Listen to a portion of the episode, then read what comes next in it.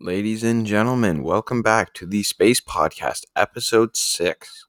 So, in today's episode, Canada's $1 billion space satellite system will hopefully launch this May.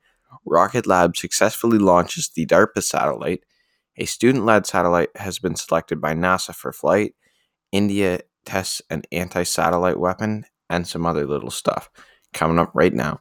So, Canada's $1 billion space satellite system will hopefully launch this May. It's an idea hatched in 2004 and it was greenlit in 2008.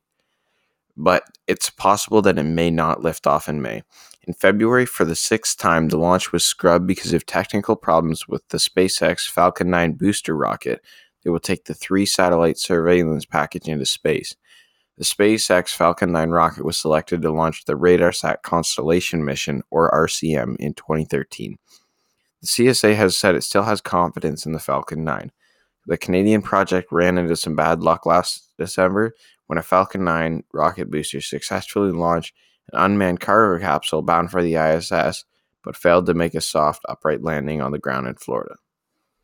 So, Rocket Lab has successfully launched its DARPA satellite, the launch was scheduled for March 24th, but delayed shortly before the scheduled liftoff time because of a faulty video transmitter on the rocket.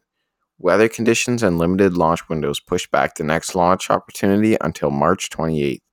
In the last episode of the podcast I did, I discussed the payload for this mission, the R3D2, where I said once in orbit, R3D2 will deploy a Kapton membrane that will expand to a diameter of 2.25 meters to demonstrate the ability to small satellites to carry large deployable antennas needed to support high bandwidth communications.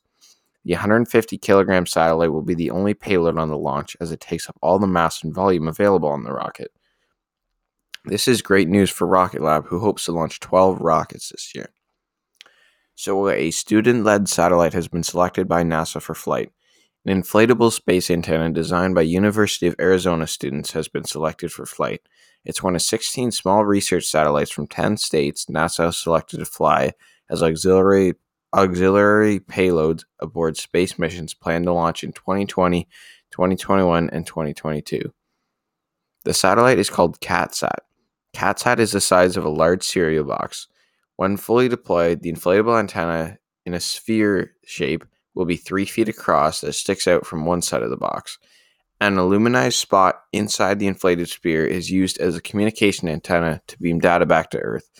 CatSat is mainly a, tech, or a technology demonstration mission to mature this inflatable concept in Earth orbit.